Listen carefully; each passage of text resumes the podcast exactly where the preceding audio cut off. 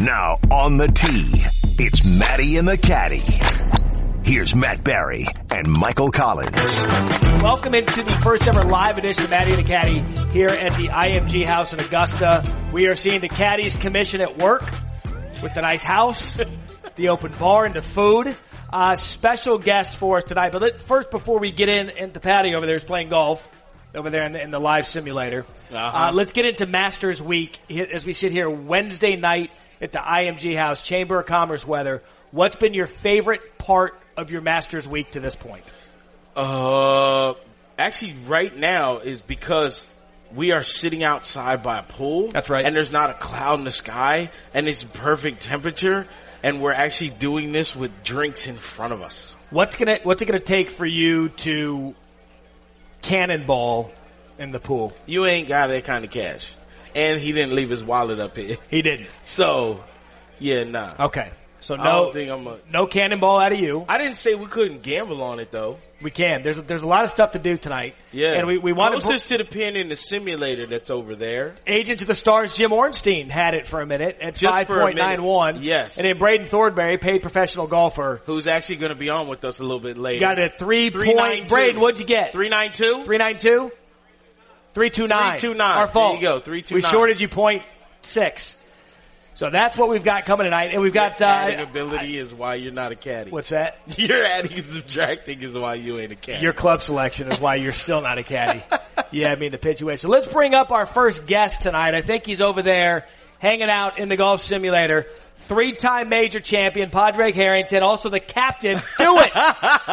the 2020 captain of the European Ryder Cup team. Everybody give a round of applause for Patty Harrington. Got enough to join us tonight at the IMG house here on Maddie and the Caddy. He, he was about to dive in the pool. Then he thought better of it. Yeah, oh yeah, throw the phone before. Patty, good seeing you. Sit Thanks for down, coming on. Here's man.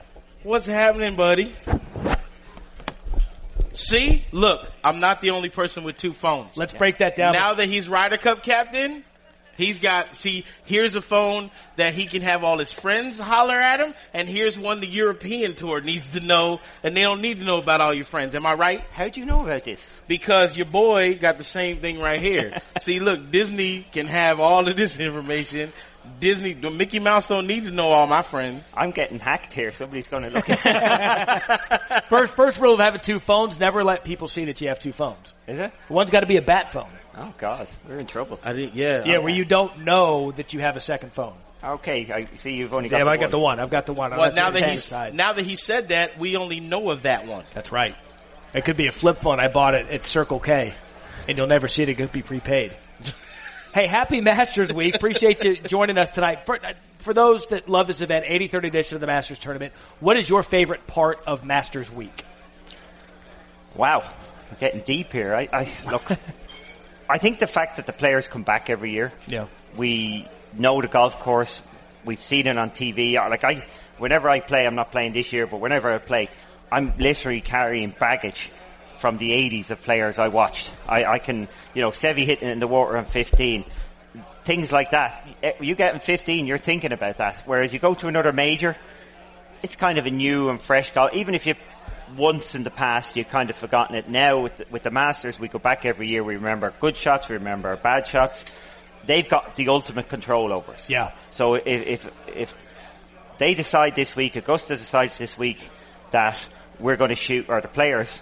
I, I, I don't. Sorry about the we. No, Uh, that's you're good, one. man. You're Yeah. still in that mode. That's Uh, cool. If they decide that the players are going to shoot eight over par for this week, they could do it. And if they want to, sh- to shoot 20 under par, they could do it. They know if they move a pin position from one position three feet further right, they know how that affects the total strokes gained on that hole. Wow. They know if they move the tee up eight yards, 12 yards, or bring it back, how much it affects the hole because they have the data over the years. They've ma- measured it over years. So they have the ultimate control. And what that means, I don't know my audience here.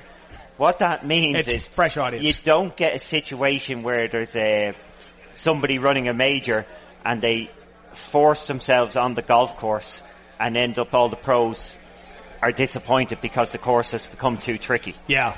Augusta knows what they can push and what they can't push to keep the players happy, whereas some of the other organisations try and push us to shoot level par. This- and the, The players USGA. Are, Well, This- the players are too good to shoot level par. That's right. Yeah. This is what I was going to ask. How, why is it that Augusta can get it right and some other organizations get it wrong? because they know their golf course.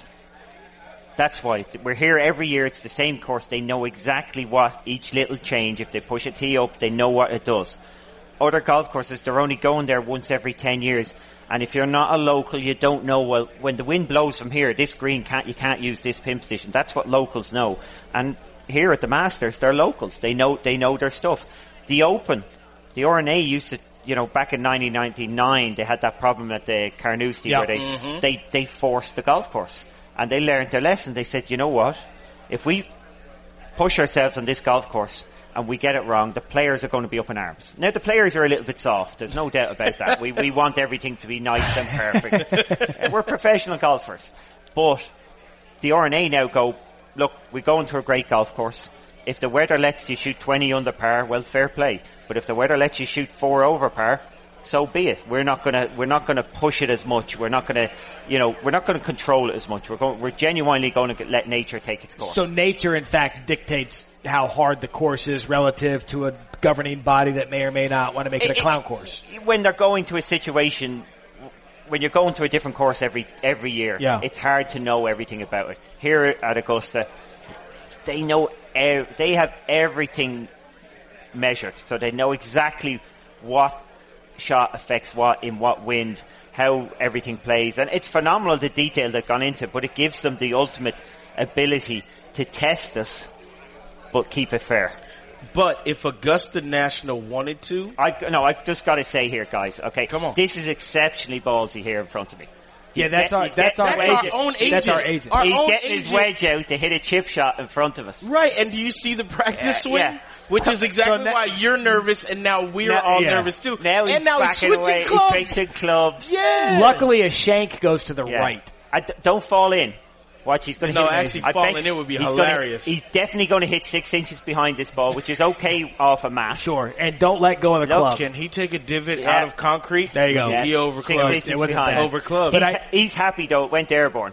I, I do love, you're right, I love the set of Titleist that he had to go up in front of a live audience and just do that in front of everyone. and what's really impressive about that, he did it once and he didn't try and do it again.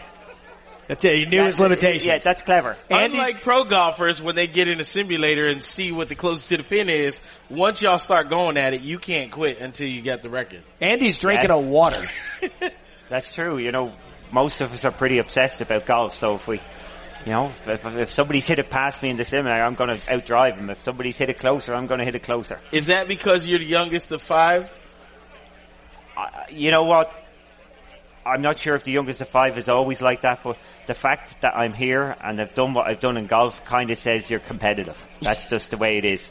Yeah. And did, you had to get to that point, right? You had to fight for your scraps. yeah. Well, if I wasn't competitive, I wouldn't be here. You wouldn't. that's you know so uh, by if you take a cross sample of professional golfers they're pretty much all going to be competitive even the nice ones What's the craziest thing you've done on a range or practicing to try to find your swing again?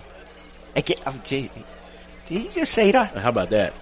you just He- say he find my the term swing again. If just for a day, Crazy if it was on You said as on crazy. hiatus. uh, um, yeah okay if your swing was on hiatus for an hour, for five, for one swing, what's the crazy? What's the what's the most unorthodox thing you've done to be like, you know what? I've I've got to do this to get it. well if you can imagine I've done a few unorthodox things on the drive, driving range at tournaments Yeah. could you imagine what I've done behind closed doors Right, at home. That's what I'm saying. Have you ever, let me ask you this. Have you ever done something at home that someone's come up to you on the driving range and go, you need to sit down and talk? Is it, Oh no no! I, I have a like a full swing golf simulator in my house, so, So it's no one private. sees It's private. It's in there. Yeah, nobody knows what goes on in that room, uh, and I've tried pretty much everything. Yes, yeah, that's my nature. I, I've always. I, the strange thing is, I've always had a good short game, Yep. being quite competitive. I've always felt I needed to get better at the long game. Yep. You know, that's my, my crutch to bear. I didn't have a practice ground as a kid. Mm-hmm. So I never got to practice as a kid bar chipping and putting. So, you know, when I got to 18 years of age and I started playing, I saw practice grounds and like the attraction of it, you know, and, uh, and I like to practice. I like to feel like I want to get my golf swing better. But I sometimes get pigeon pigeonholed into the fact I've never gone on the golf course with a swing thought. Ever. Really? Not once. No, no, I don't play with swing thoughts. So I only practice. You see me doing a drill so that I don't have to consciously think about what I'm doing. So if if if, if I wanted to take the club back, say a little bit more on the inside, Sure. I'd put something to block me taking it straight back. So I might put a head cover or something. So I don't have to think of taking it back on the inside. I see that there and subconsciously you're going to pull it on the inside. Sure. So just simple things like that. So I use drills to stop myself having to get into the right brain. Look, or in the end of the day, sorry, get into the, I want to get out of the left brain, get into the right brain. So you just, nobody at a major tournament should ever be working on their golf swing. True. That that's No, very true. if you're still working on it, you're, You- you're done. Especially, look, my rule is you don't work on your golf swing if you still got a chance of winning the tournament. So if, if I've blown out by Friday, yeah, I'll spend four hours on the range working on my golf swing and working on it technically. Mm-hmm. But if I still think I've got a chance of winning, I might go and hit a few shots, but I'm more focused on playing shots. You know, you know, whatever. If I'm hitting a few too many draws, hey, I'll go to the range and try and hit all fades that afternoon. So you mentally you just see a picture and don't have a swing thought. But the fact that you said not working on your golf swing when you're in contention, I'd love to know your thoughts then on when Ian Woosnam had an extra driver in his bag at the open chip. Like look at the look on your face right now. This is super. It's a shame that only the audience can see the look on your face and the people listening can't. And, and you know the funny thing, I feel for the caddy, Matt. I know, know Matthew Byrne, and yeah, I feel for him. It was Matthew, wasn't it, or was it Miles? Miles. Miles. Miles. Sorry, it was Miles. Yeah. Yeah. I feel like, gee, but now I've I've hung Matthew out. That would be a, yeah. I feel for Miles. I know the Byrne family. They're local caddies. They come from where we are. So, look, these things happen. Mm. The, you you know, it's not as it's not as it obviously was a big deal, but it's happened plenty of times in golf. It's not as random it's, it, as as you think. Yep. It's something. Yeah, you have to be careful of. He was practicing with a driver, and ultimately, the reason it happened was Ian got his tee time wrong. So he, uh, most of us go to the range say an hour before. So whatever time he went before, he then goes to the putting green maybe 20 minutes before he goes to the tee. Right. Mm. When he got to the putting green, he's got two drivers in, which is fine. 20 minutes, plenty of time. And then they realised they got the tee time wrong by eight minutes. No. So now instead of having 20 minutes to get ready, 12. they've got 12 or 8 or something short. Yes. And of course they pan, well, not, Ian didn't have to panic, but obviously Miles got stressed and rushed and forgot he had to take the clubs away because they had a short period of time. So it was a mix up in the tee times. and they started on the par three. Yeah, that probably didn't help either. There's a, there- you know, there's a lot of things that pile up to cause a situation like that. But, Right. You know, whenever we see a, a, a, a, a disaster, whenever you look at it, yeah, they'll go back and say, "Oh my God, I can't believe that happened, and that caused that to happen, and and and that happened." And that was the case with that extra club. There was three or four things that that com- compounded to lead to that. Uh, you know, what you would say a disaster. You, you said something four, interesting. poor Miles doesn't caddy anymore. Right. You know. Wow. You, of know, it. you think Ian lost a major, the the other guy lost a living. Yeah. Just from one Yeah, short-sighted well, you know, mistake. who- Eight minutes. who- Eight minutes changed Uh, everything. uh, if he turned up at, you know, he could be the best caddy in the world and he's coming down the stretch with his player and what are the commentators going to talk about? That, the Yeah. mistake, the two-driver Oh. mistake. Yeah. Yeah. You had said something interesting a second ago. You said that, you know, when I'm not, when a player's not in contention, perhaps you work on your swing a little more. If you're in a pairing at the end of a tournament, doesn't have to be a major championship, and you guys are just out of it, you're, you're not gonna win. What actually goes on between a pairing in a tournament in a final round when you guys are not gonna win it? I, I- I'm seriously competitive on the golf course, so uh, I will fight hard to finish 59th instead of 60th. That's that's. I've never been on a golf course where I have not tried in a golf shot. So even if I've, even if I've done hours working on my swing, when I go back on the golf course, I ain't working on it. I'm working on my scoring on the golf course.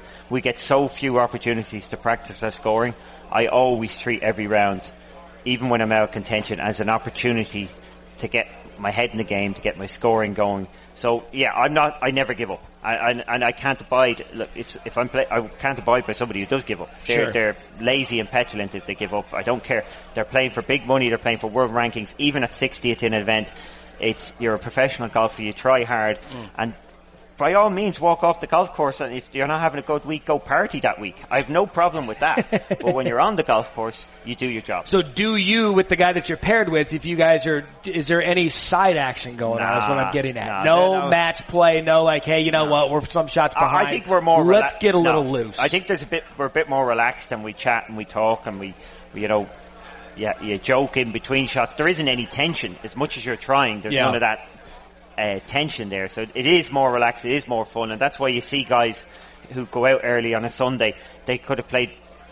average for the week, and all of a sudden they're shooting 65 on Sunday because they're relaxed. yeah, they make that run. Yeah, well, they just, yeah, it's, all it's off. a lot easier when there's no stress. So, and that, but the important thing about that 65 on Sunday, and this is why you've got to try on Sunday.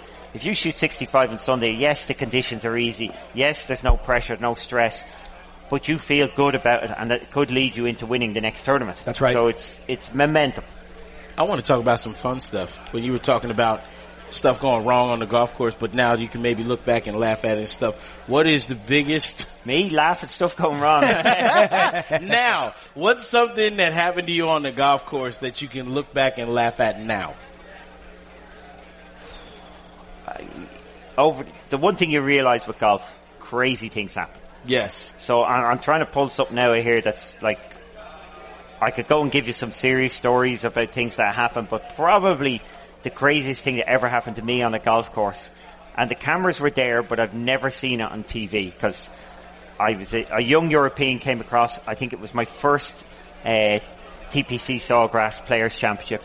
I've hit it right on 18 into the, into one of the grass bunkers uh, on the on the Friday. I think I need to make five to make the cut. The camera is there, but I'm I'm a nobody at that stage. 2000 and, well, it's 2002, 2003. Right. So I've got to play this like splash shot out of, out of, out of heavy rough, and it really was heavy. In the tournament, Friday afternoon. So two, second round in the tournament. to make the cut. No, I, I get down in three to make the Okay. cut, but it's a mm. front left pin, and you can chip it in the water. So drama for me, drama, everything. Three golf balls came out in the one shot in the tournament. Wait, Three golf balls. Three? I hit two on the green and another I hit a bit. There was two balls underneath my ball and all in three the tournament. Two of them went on the green, including my ball, and the other one went about a foot. That's how that's how deep the rough was. Three golf balls came out in the tournament Friday afternoon, and it's never ever. It was the camera was there. Had obviously the guy working the camera and the, the the producer. He had no idea what happened. When did you realize which ball was yours, and what was your initial Oh, there's a- reaction when there's the three balls flew out? There's a serious panic. What went on? Because Because what did it feel like? Well, that's the problem. You know it's different. You think, first of all, you might think you've hit a rock or a root. Right. Then you see two golf balls go up in the air. and then you look down and there's another ball like gone about a foot and you're going, what? And then you start going, which is mine? and I obviously made contact, I assume I made contact with my own ball pretty decent because it, it did what it was supposed to do. But I got two of them on the green. What's- And no penalty. I was going to ask what the No ruling penalty. was. Why? I, I played my ball. I didn't hit, uh, yeah. That's amazing. Yeah. And what did the, what was the aftermath of it after the round? Did they talk to you about it? No, nobody knew. I was. You know, you, I wanna get that this, video. you- We gotta find that. This is the problem with. go- Well, not the problem with golf, but you know, in the end of the day, the producer and the, even if they have the cameras there, which they did, and I could see he was operating and Yeah. working, the producer's only covering the Names. big, the big names. Names. The- uh, he doesn't. He didn't, and he wouldn't have known what went on. Like we we have a situation in. You're talking about crazy things in, in golf. We have a situation which we lo- would have loved to have seen uh, in South Africa. Gary Murphy, Irish pro, is playing. Might have been the Joburg Open. I think he's playing, and he's walking. Uh, he's walking up onto the green, and he's playing hopefully I've not got the name wrong, but I think he's playing with Titch Moore, South African player who's built, like seriously built. So Titch is, I think, hit a very average wedge into the green, and he's walked up, he's marked his ball, picked it up, and he's thrown it to his caddy, who's 40 yards away. So he's given it an underarm baseball throw, Right. as good as any baseball, so you can imagine. And Gary Murphy has walked into it, hit him in the temple, and knocked him out on the green. knocked him out on the green. Have you ever heard that story no, reported? No. No. like, And come on, no cameras knocked, there. knocked him out, hit him Yeah, in the of him temple, just laying there laying out flat, uh, absolutely, and I'm talking Flat out. absolutely asleep, out cold. Strange things happen on the golf course. You guys never get to hear about it. the good stuff. yeah, you know what? Probably in 10 years time we'll probably have, you know, the internet following us out there. We'll just have Yeah, just Wi-Fi drones, cameras everywhere. big and, brother. There'll yeah, be and you can- cameras for every shot, for every player, for every hole at some point. At some point. yeah, God, that wouldn't, wouldn't that be intrusive? What's Now you were saying you were saying young player when you started out.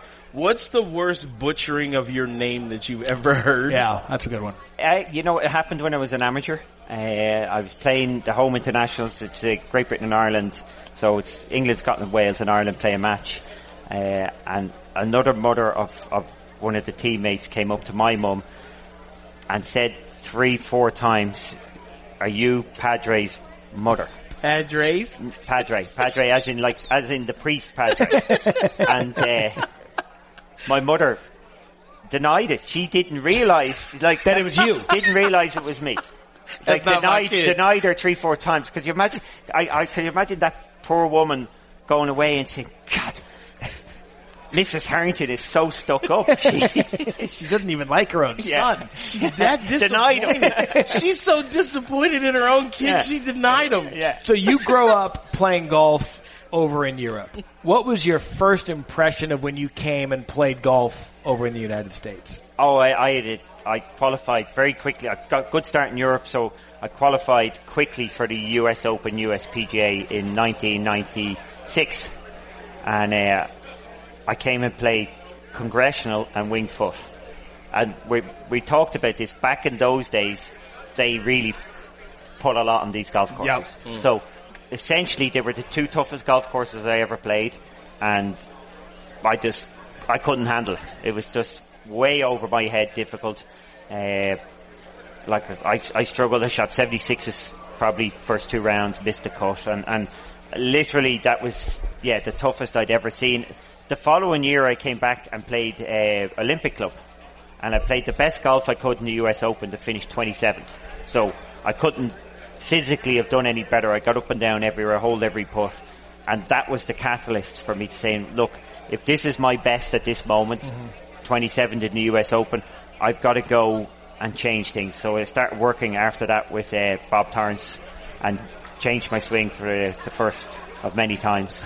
and uh, yeah, this is where I am now. What's that process like? 'Cause we hear about it all the time. I think Tiger's the most notorious swing changer of the last 15, 20 years. What's the swing change process like for someone who's a professional? Notorious. These words you're using. Yeah, I'm trying to trying to figure out what it is. You know I don't use those words. I think I, I was put in the category of of three pros. I think uh, Faldo and somebody. Uh, these are good categories, so I'm, I'm happy to be in here. Yeah. Faldo, myself, and Tiger. That we changed our golf swings. Right. A lot of players say they changed their golf swings, but they never changed the look of their golf swing. Okay. Right. My swing changed, Tiger's changed, and Nick's changed. Another guy will come back and say, "I've worked six months on changing my swing." And you go, but it looks the same. it looks the- so. I did change it physically, and Bob Torrance was one of the best coaches in the game. Uh, You know, a genius and a beautiful man to to be around. So entertaining. Uh, had many great years with him, and yeah, just change it. But the great thing about that, I went to a swing coach, which was okay for me to go to a swing coach because I had a short game. Right. Where some guys go to a swing coach, and if they don't have the short game, they're mm. going to be in a lot of trouble because it mm. doesn't matter how good your swing gets, you got to spend time in your short game. Whereas I already, I already had that end end of the game. How did you know in making that swing change then when it set in that going from 27th at Olympic Club, okay, you know what? Now I am good enough to win a major. And what's that feeling like Okay. when you're in the contention? Okay, it took a year and a half for it to bed in. I think I won. I finished second, second at the end at 99 to get into the Ryder Cup uh, in August, and that was okay. Things have worked out. There was a down period in the 98 and through 99. 99, okay, I'm back in play, and I'm good. I'm, you know, I'm doing nicely. I'm playing nicely, but I'm, I'm you know, I'm not contending for majors. Mm-hmm. You know, I'm up there. I finish at fifth, all right, and things like that. But s- sneaky fifths, you know. But Muirfield in 2002 for the Open, I've to par the last to get into a playoff. I bogeyed it. I didn't realise Ernie was ahead, and, I- and I Yeah. pushed. I, I, I just misjudged it. I was hmm. naive. But the strange thing about that week, it was the first time I've ever competed in a golf tournament where I played tee to green better than I put it Wow. So normally Weird. any performance of me would be scattered tee to green and great short game week. I actually had a terrible short game week and a great tee to green week. So that was nirvana for me, but I didn't know why. I hadn't got a clue why that happened. I knew it was nirvana. Uh, tee to green. Right, you think- I just didn't know. So 2006 is when that changed. I in 2006 at uh, Winged Foot, that famous Winged Foot where uh, Phil Phil and Monty and threw it away. Ogilvy, yeah. I had three pars to win, playing the best golf of my life. Nobody knows that. I I have three pars to win by a shot. Oh my. Playing my best. I hadn't missed the green, hadn't holed the putt all day, so very similar to Muirfield Yep. and I missed the 16th green, and I was so I hadn't missed the green all day. I had a simple chip and run, and I chipped it to 20 feet because you know. I, Normally I'd have had six chip and puts at that stage, so you know, what's a seven? But when you've had none for 15 holes, yeah. And now it's it- it- Sunday, 16th hole of the U.S. Open. it- I just, I was out of my, co- I, you know, I can see why great ball strikers Yep. struggle with their short game. When you- they're when they're striking it well. Yeah, because you just don't get any competitive practice. I had none that day, but the, I compounded it. This is where I learned how to win. Me, I've made a bogey, and I panicked. I like I hit a great drive down 16, missed the green bogey, hit a great drive down 17, back right pin. I went at the pin, and it was like a like the tabletop back there, 20 feet past the hole, but over the back of the green. Mm-hmm. Played a good shot down to two and a half feet and miss it. So trying to make birdie and make bogey again. Come down 18 and I did hit the fairway in 18, 9 iron into the green, hit it to 20 feet and 3 putter. Oh. So I had a, I had a putt in 18 to get into the playoff. Yeah. Now I was a group ahead of Ogilvy, so Yeah, I wasn't aware it of this. necessary- right. But, but if 2000 and, if that performance happened in 2008 or 9, I would have played those last three holes, or last two holes different than I did. Cause that's why I was able to win. And, and as much as I haven't played, it's amazing since 2009. Well, two, uh, okay, 2009 was my best year statistically, best year in the FedEx Cup. 2010 I played very well. After 2011 I started to putt badly. But the interesting thing from 2011 on, I've got in, every time I've got in contention I've basically won. I have a much better understanding about what to do Yes. when I'm in con- contention. Right. Because What you know what's working. I've experienced. I just Yeah. don't get there as often.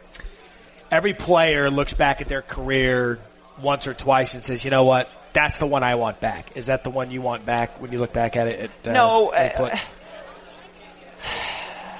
you know, Muirfield, as I said, I went with driver down the last. Mm-hmm. I was playing with Stuart Appleby that day. He went with an iron. He laid up off the tee, hit an iron to the front of the green, and holed a long putt to get into the playoff. Mm-hmm. I went with driver, hit it in the bunker, made five, and missed the playoff. Winged foot, three pars. Uh, I had a great chance at Olympic Club in Yep. 2012. I remember that I, one. I had to make a birdie down the last for a playoff. In that week, I had a four putt, at least one four putt, a couple of three putts. I, I, I had the, the heebie-jeebies at that stage and I nearly won it, like, I was that close. And I think I had, oh, I was leading the Open in 2015. That was disappointing actually. That- I, I leading the Open and I lose a golf ball. How does that happen? How's the guy that hit With three golf balls lose a ball? yeah, well, the sixth hole, I'm trying to drive it down the right Yeah. side of six to hit the green. It's downwind. It's like it's 400 yards, but it's running. So I'm trying to, and I hit it in the gorse. And we're down there and we're all searching in the gorse. And of course, the whole world, I'm leading. And yet the whole world who's watching it is telling me, you're looking in the wrong place. It's right at the edge of the gorse over there. And of course, now I would turn on my phone and take the illegal, the, not the illegal fine, the, Take, the, it's take a- the penalty. it's no penalty under the golf rules to take out your phone and have somebody text you where your golf ball is, but it's, it would be a penalty under the rules of the tour for you to take your phone out and, but you could, you- Take the fine. So what? yeah, it's quite okay for the, like I was leading and you normally see when the leader, they go to the TV and say, well, you know, hey David, where's, where's that gone? And, and they Right. say, you're looking in the wrong place, move And over walk there. over- And yes. it literally was within two club lengths of me getting out and, you know, instead of having to go back, you know, I, I, look, this happens in golf. Yeah. People think that this game has got order to it. It's completely, it's managing chaos is how you, if you want to be a good, go- if you're 14 years of age and you want to be a good golfer, it's unlikely you're going to make it as a pro if you hit all the fairways and all the greens at 14 years of age. True that. If you're a good player at 14 and there's a little bit of chaos in your game, the likelihood is you'll have the hustle to be a pro. How did you get through the chaos? How did you learn to manage the chaos? I, I learned as a kid gambling. Really? Am I allowed to say that? Yeah, Yes. sure. You kidding You me? say we're look. We're allowed to say whatever we want. Yeah, like I, I, okay, as a young kid, I'm gambling for a golf ball. I'm gambling for a coke. I'm gambling for a plate of chips. And then as I get a little older, I'm hustling with with a group, and I'm hustling with my brothers. There's always something on the line. That's that's what we see. If you if you practice and there's so, not something on the line, it's unlikely you're going to be any good. And that's why you'd have different pros winning if we were playing for. If we had to put our own skin in the game. Like if we had to turn up with our peer, with our prize, you know, Money. If you had to throw money, cash down on the table and have, go play, You'd have a different selection of pros winning. Ain't that the truth Yeah. though? Wow. Yeah, you That's- would. Yeah. you're- and you know with the Tiger Phil match, that Capital One game. Yeah. that was meant to be their own money, and and ultimately, I think if it was, we we'd have been more. And and I, th- I think both of them would have been up for it, but. Playing for your own money, like if I know it'd be crass, but if you put your own money in at the start of the round, and at the end of the round they they had a wheelbarrow and brought it out, and this is right, this is your winnings, and and anything that falls off, that's what the caddy gets, and you know, well that's what they should do in Vegas. Well, sure. the other exactly thing about the other thing about doing it that way is if you're putting your money out there and he's putting his money out there, guess what? If you're a hold down, you're going to start yapping to get in his That's, head. that is another thing. And see, what happened, uh, if I go back to my own club when growing up, I'd say there was a bunch of 20 players at the end of the day that used to play. And even the guy who was off 14 handicap, he was able to hold a four footer at the end of the day. He ended up being a decent putter. Now, 14 handicap's normally not great, but, but he ended up being good because if he couldn't hold that putt, he would lose money every week. You can't negotiate. You can only negotiate yourself to be in position with the last couple of holes. Right. Because there's like there's obviously the odd sucker, but most of the guys are no suckers. So they negotiate to get to get to the last point. All bets are won and lost yeah, on the, first tee. Yes, the last three holes you're going to be should be tight, and that means you've got to end up holding a four footer not to lose more money or to win money, and that ends up you're going to be a decent putter. And That's that's amazing. that's where it comes from. That really is when you apply your pressure, you get to know who that person is. Yeah, well, if he can't handle it, he just goes away. That's the beauty of it. It weeds him out. I am lobbying right now because we know Tiger's going to do another match. You're in. I want you and him, but y'all have to, and this is the thing. I want video. You go to your bank. He goes to his bank. Like, I don't want no, oh, my guy is going to go pick up some cash. Nah, you go, get some cash. Fill out the deposits He goes, or the get withdrawal some cash. slip. Come I- on out there. Can I put all my money up against all his money? Yeah. Yeah. Yeah, I Oh, think I take that. I think take it. Okay, all right, I uh, let's would let's too. So head, let's head. net worth versus net worth. Yeah, yeah, that's good for In. me. And, I, and, I'm in. and if Phil wants to put my, I'll do it as well. I'll, Okay. I'll- yeah, All right. I'll even Yes. toss him for it, like on my side. I'll take that chance. I gotta ask you about Ryder Cup, man. We gotta Yeah. talk about that. What was when you? I mean, you knew for a little bit that you were going to be the Ryder Cup captain, but what's that feeling like knowing that a team that you've been a part of for so long, and, and I know how much it means to you. What's it like now to be the man? Yeah, look, it, it was kind of the succession plan that I would be the Ryder Cup captain, so it probably wasn't a surprise, but I had to consider it. It's not something I would take lightly. Okay. You know, you look, I've had a great career in golf, Yep. and you know, I've, I've, I've three majors I've won, I've done far exceeded my own expectations. But by taking a Ryder Cup captaincy, you're putting your reputation on the line again. You know, You're back in the limelight. yeah, you're back in the you're you're putting your not just back in the line, you're Your putting name. yourself out there. Yeah, that's legacy and, now. And, and there's an issue with the Ryder Cup. A winning captain is a good captain, and a losing captain is a bad captain. Not re- not it's got nothing to do with actually is he a good captain or a bad captain. Right. It's if he wins, people will find a reason why he won. Mm-hmm. If he loses, they'll find reasons why he lost. It's it's a it's it's kind of and you have to Lose lose situation almost for the but captain. it's not a lose lose. You could win. You, You could, be a ter- you could be a terrible captain and win. That's a win win situation. well, yes, but you also know that that's a false narrative. But I, I know that. But I'm just saying that you're putting yourself out there, and you have to consider whether you're, you'll take that responsibility. Uh, you know, and you have to. t- Secondly, to that, you have to consider: Are you prepared to step back from your own game? Uh, thirdly, you have to consider: Are you prepared to do the work? And, you know, there's some nice work involved in it, you know, and then there's some mundane work. You know, and I, I will try and delegate as much as I can, but, you know, there's, there's some stuff that's like, just time.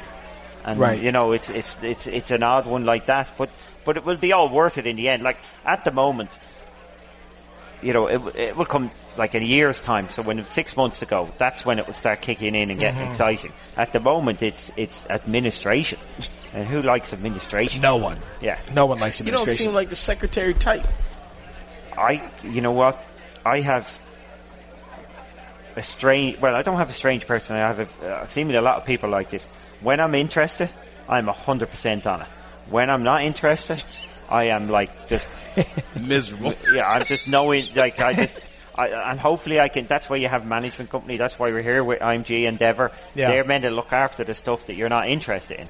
Leaving you time, like literally, I could turn around, I could spend 12 hours on the golf course every day of the week and wouldn't bore me. Still. Oh yeah.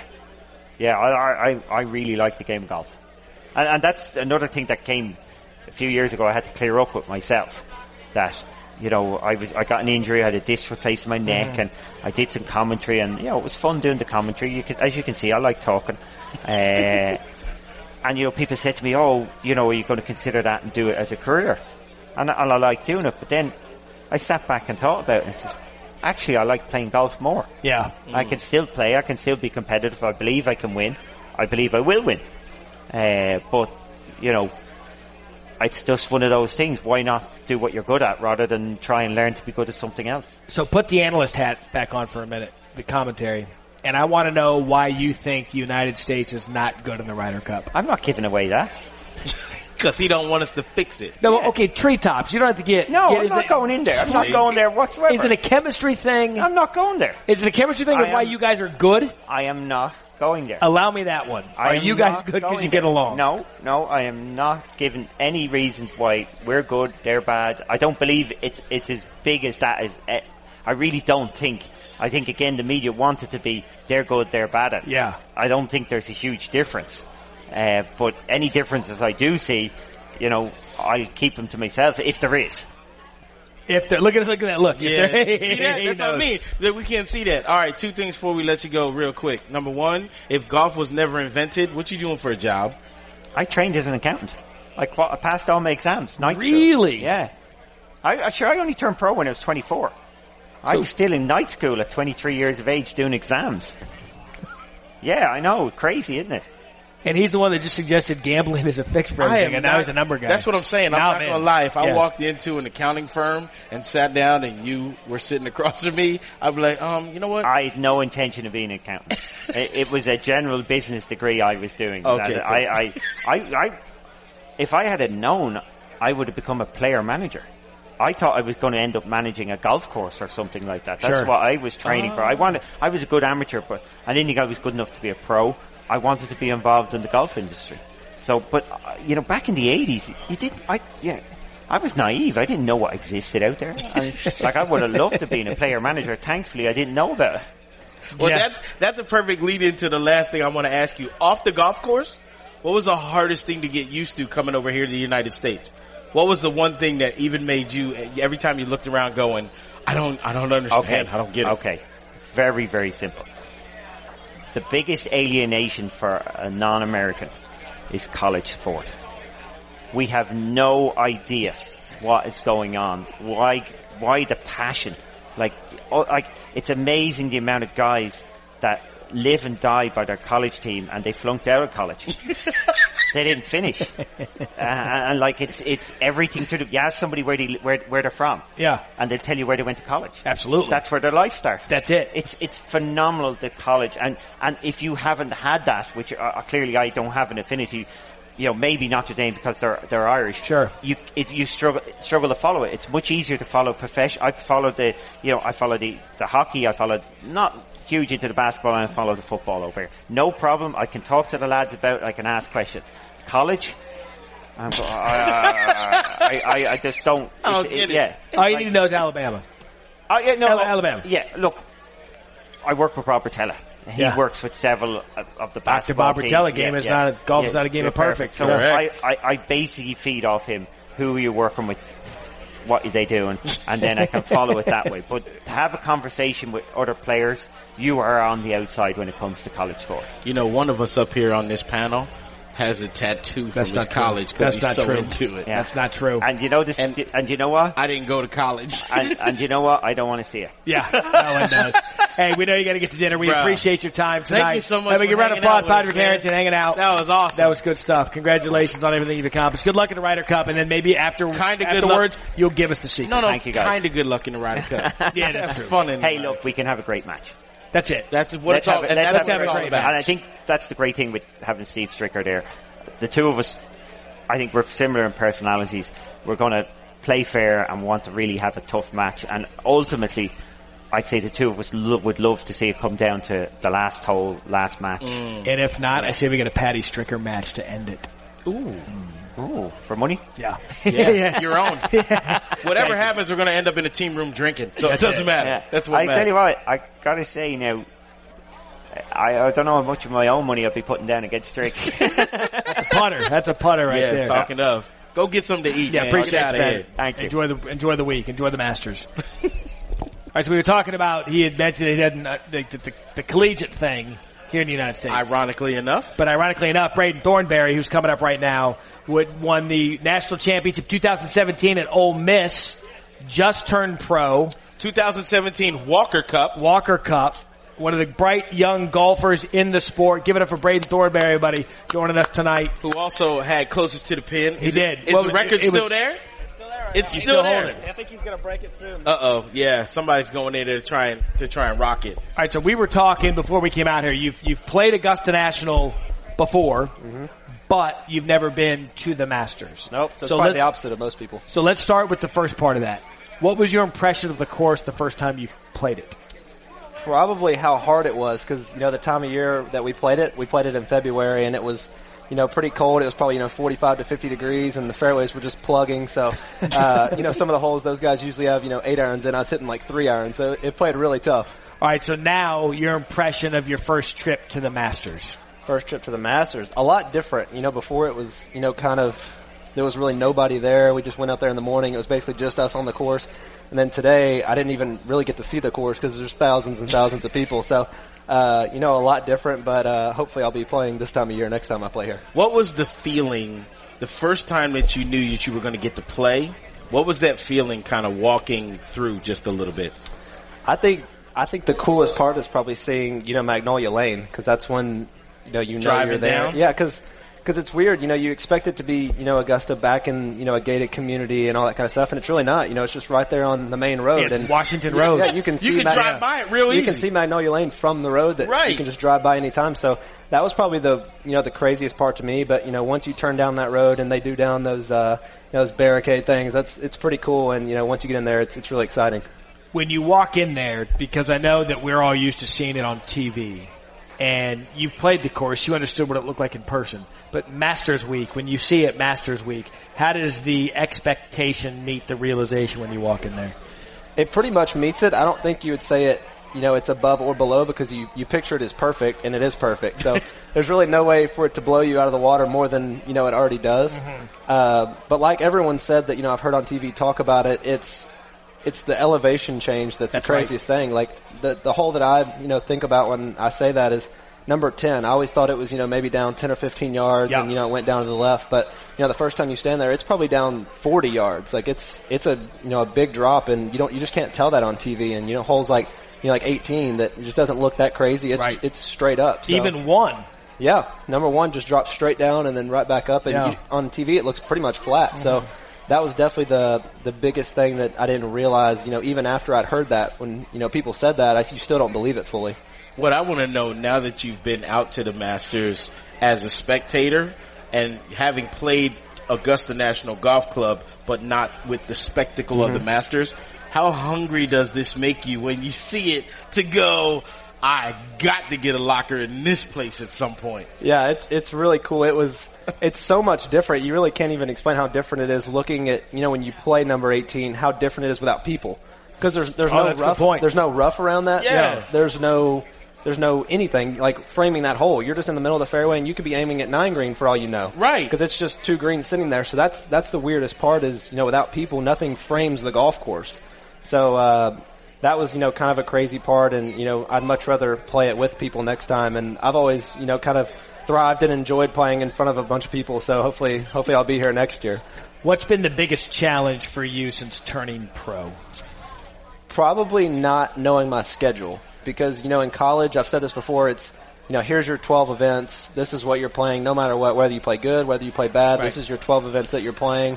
In the summer, you can kind of figure your own schedule out a little bit, but, uh, you know, right now it's, you know, a tournament director might be like, all right, you're in this week, and that might be on a Monday. Yeah. And you have to figure out how to get there, how to, you know, everything. Are you prepared? Like, that's, that's How do you tough do your practice when they call and say you're in? yeah, Like, that's been the tough thing for me is you have to fully, you may not play for a month, but every day you have to fully prepare like, you know, you're getting in the next week.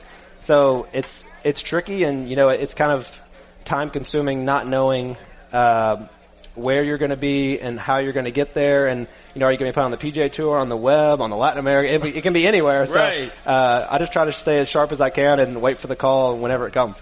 you had a great tournament in 2017 at a PGA Tour event, FedEx in Memphis. Mm-hmm. Yep. What was that like the first time that when? What's it like to see your name on a leaderboard on a PGA Tour?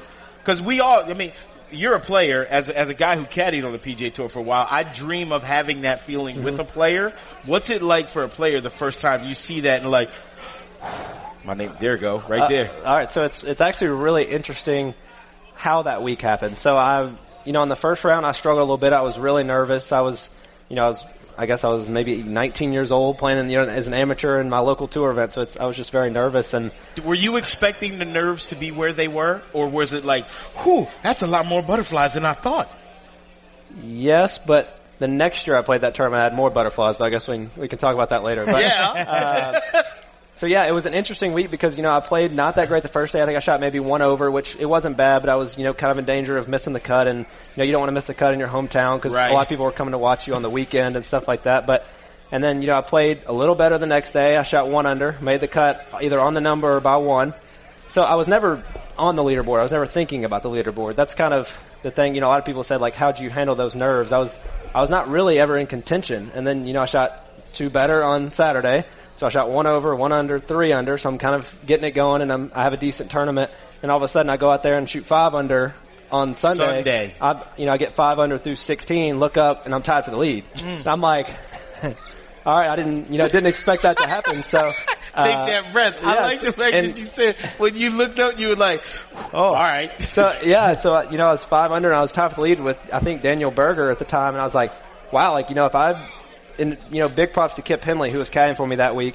He didn't let me think about you know trying to make pars on 17, 18. He was like, all right, I think if we birdie 17, 18, we have a good chance. So he kept my mind and In go mode. yeah, in go mode. and Pedal to the metal. Yeah, not you know Don't play backing defense. out. So Yeah. uh, I ended up parring those two holes, which is good on those two holes. They're Yep. tough holes. Been uh, you know posted eight, and then I got in and uh, Schwartzel posted nine about 30 minutes after me. So that kind of that ruined the dream of you know winning that was an AM, but it, it was awesome. And uh, but like you said, I didn't really deal with nerves other than you know just a couple holes because I looked up there for the first time on you know maybe 14 and I was on the leaderboard. It wasn't you know starting Sunday, so. Uh, it was, You didn't have to deal with them for the whole day. yeah, it was it was a really cool experience though, and you know a lot of you know memories that me and you know my friends that were out there supporting me that we won't forget for sure. Let's talk about Ole Miss. I'm a big fan of Oxford. It's awesome. How much did you pay a visit to the Grove on a college football Saturday? Uh, it depends on when we were in town. Yeah. that's that's the thing. You know, a lot of people don't think about. We were probably, you know, say we had six home games, we probably were able to go to two or three. Okay. and, and you know, Coach Malloy, he was always, you know, thinking of that when he made our schedule to try to keep us at home as many games as possible. Really? Because you know there was some teams that that were traveling every time that they played a home game, and you know that kind of ruins your college experience a little bit. Sure. You know, even though you're a student athlete, you, you still want to enjoy college a little bit.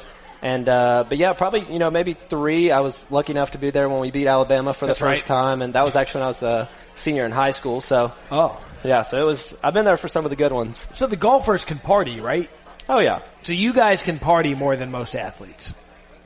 I don't know about that necessarily Because the, the ba- basketball, football, I mean, they, they might party after a game, but in terms of like guys that are in season that can, that can, you know, I would say Go all Grove. the tough thing for us is that we're full year.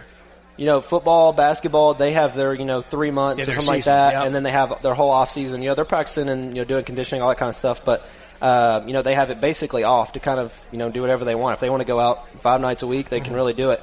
But, um, you know, from us, two weeks into school, you know, we're starting our first event, and then we play all the way till school ends. Wow. So, and, you know, that's practice and working out and doing all that stuff, you know, every week. So, That makes uh, partying harder. It does make I don't think most partying people. I- I don't think most people realize that. No. yeah, I I never I really never was a partier. You know, I maybe once a semester really do something fun or something, but uh, you really didn't have time to if you wanted to be sharp for you know workouts and practice that day, and you know you had a tournament in five days from now. You just you really never had time, or you would you know be playing catch up.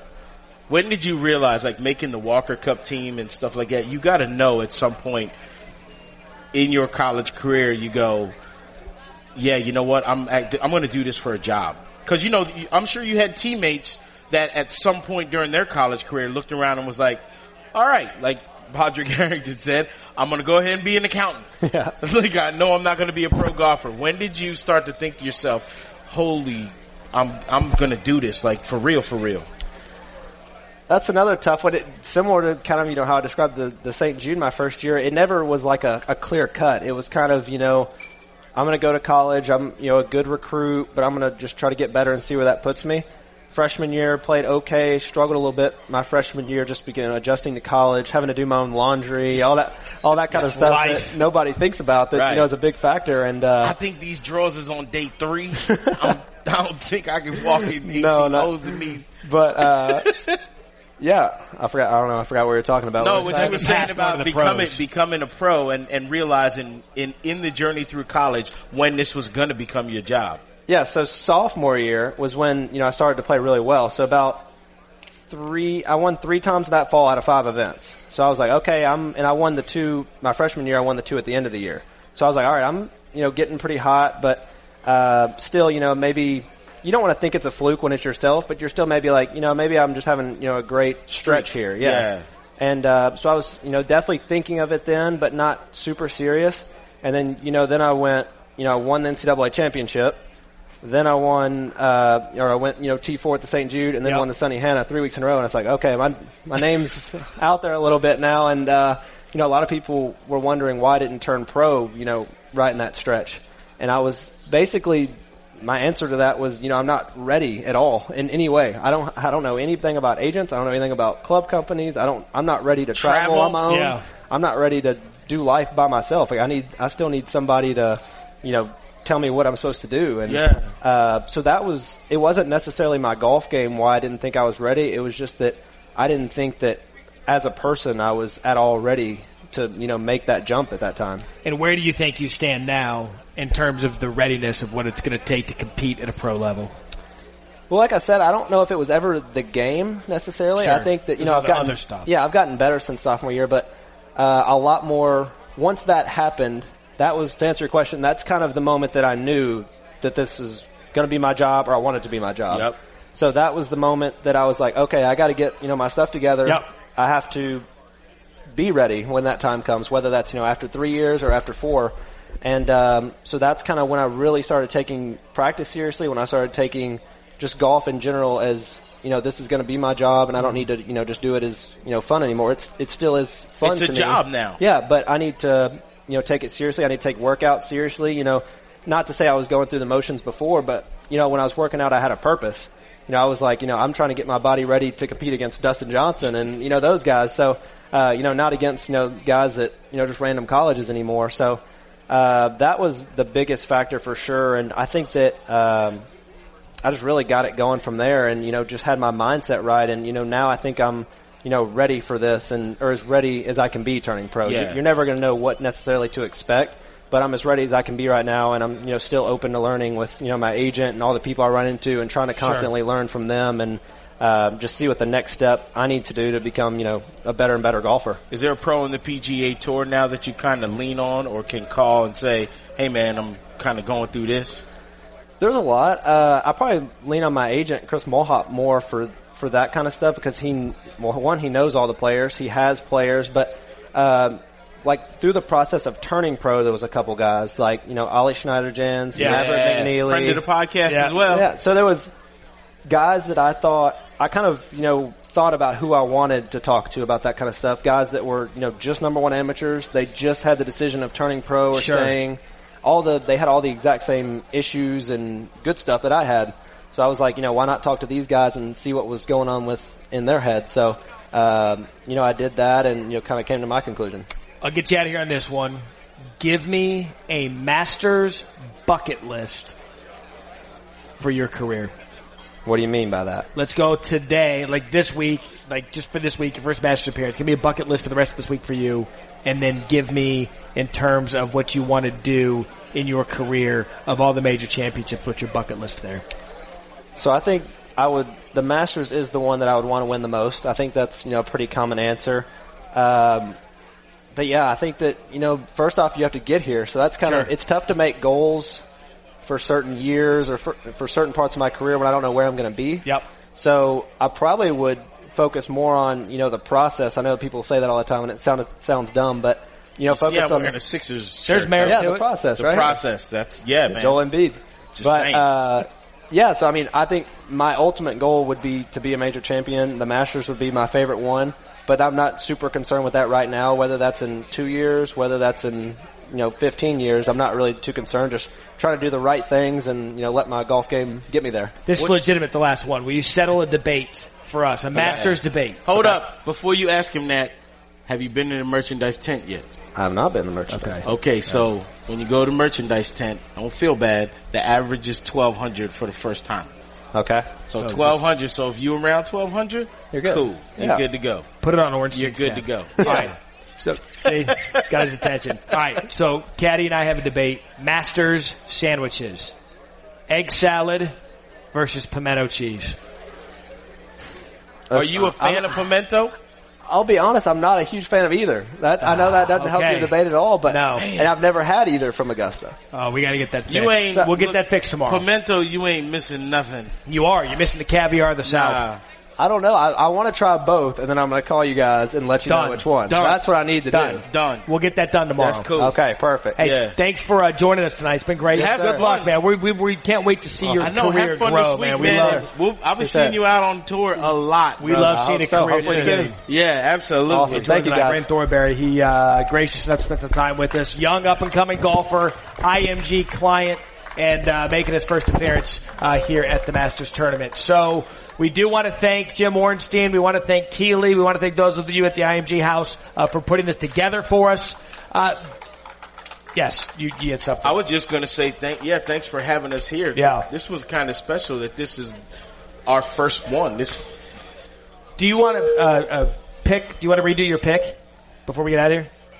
do I my Masters winner? Yes. Why would I redo my Masters winner? Look, don't get so sensitive. Um, Do you? I'm not sensitive. Look at you. You want to show your tattoo? no, no, no. That has nothing to do with golf. I'm just I'm not saying.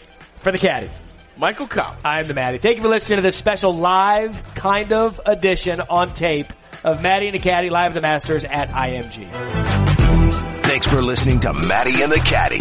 Check out more great ESPN podcasts in the ESPN app, Apple Podcasts, or wherever you listen to podcasts. Maddie and the Caddy.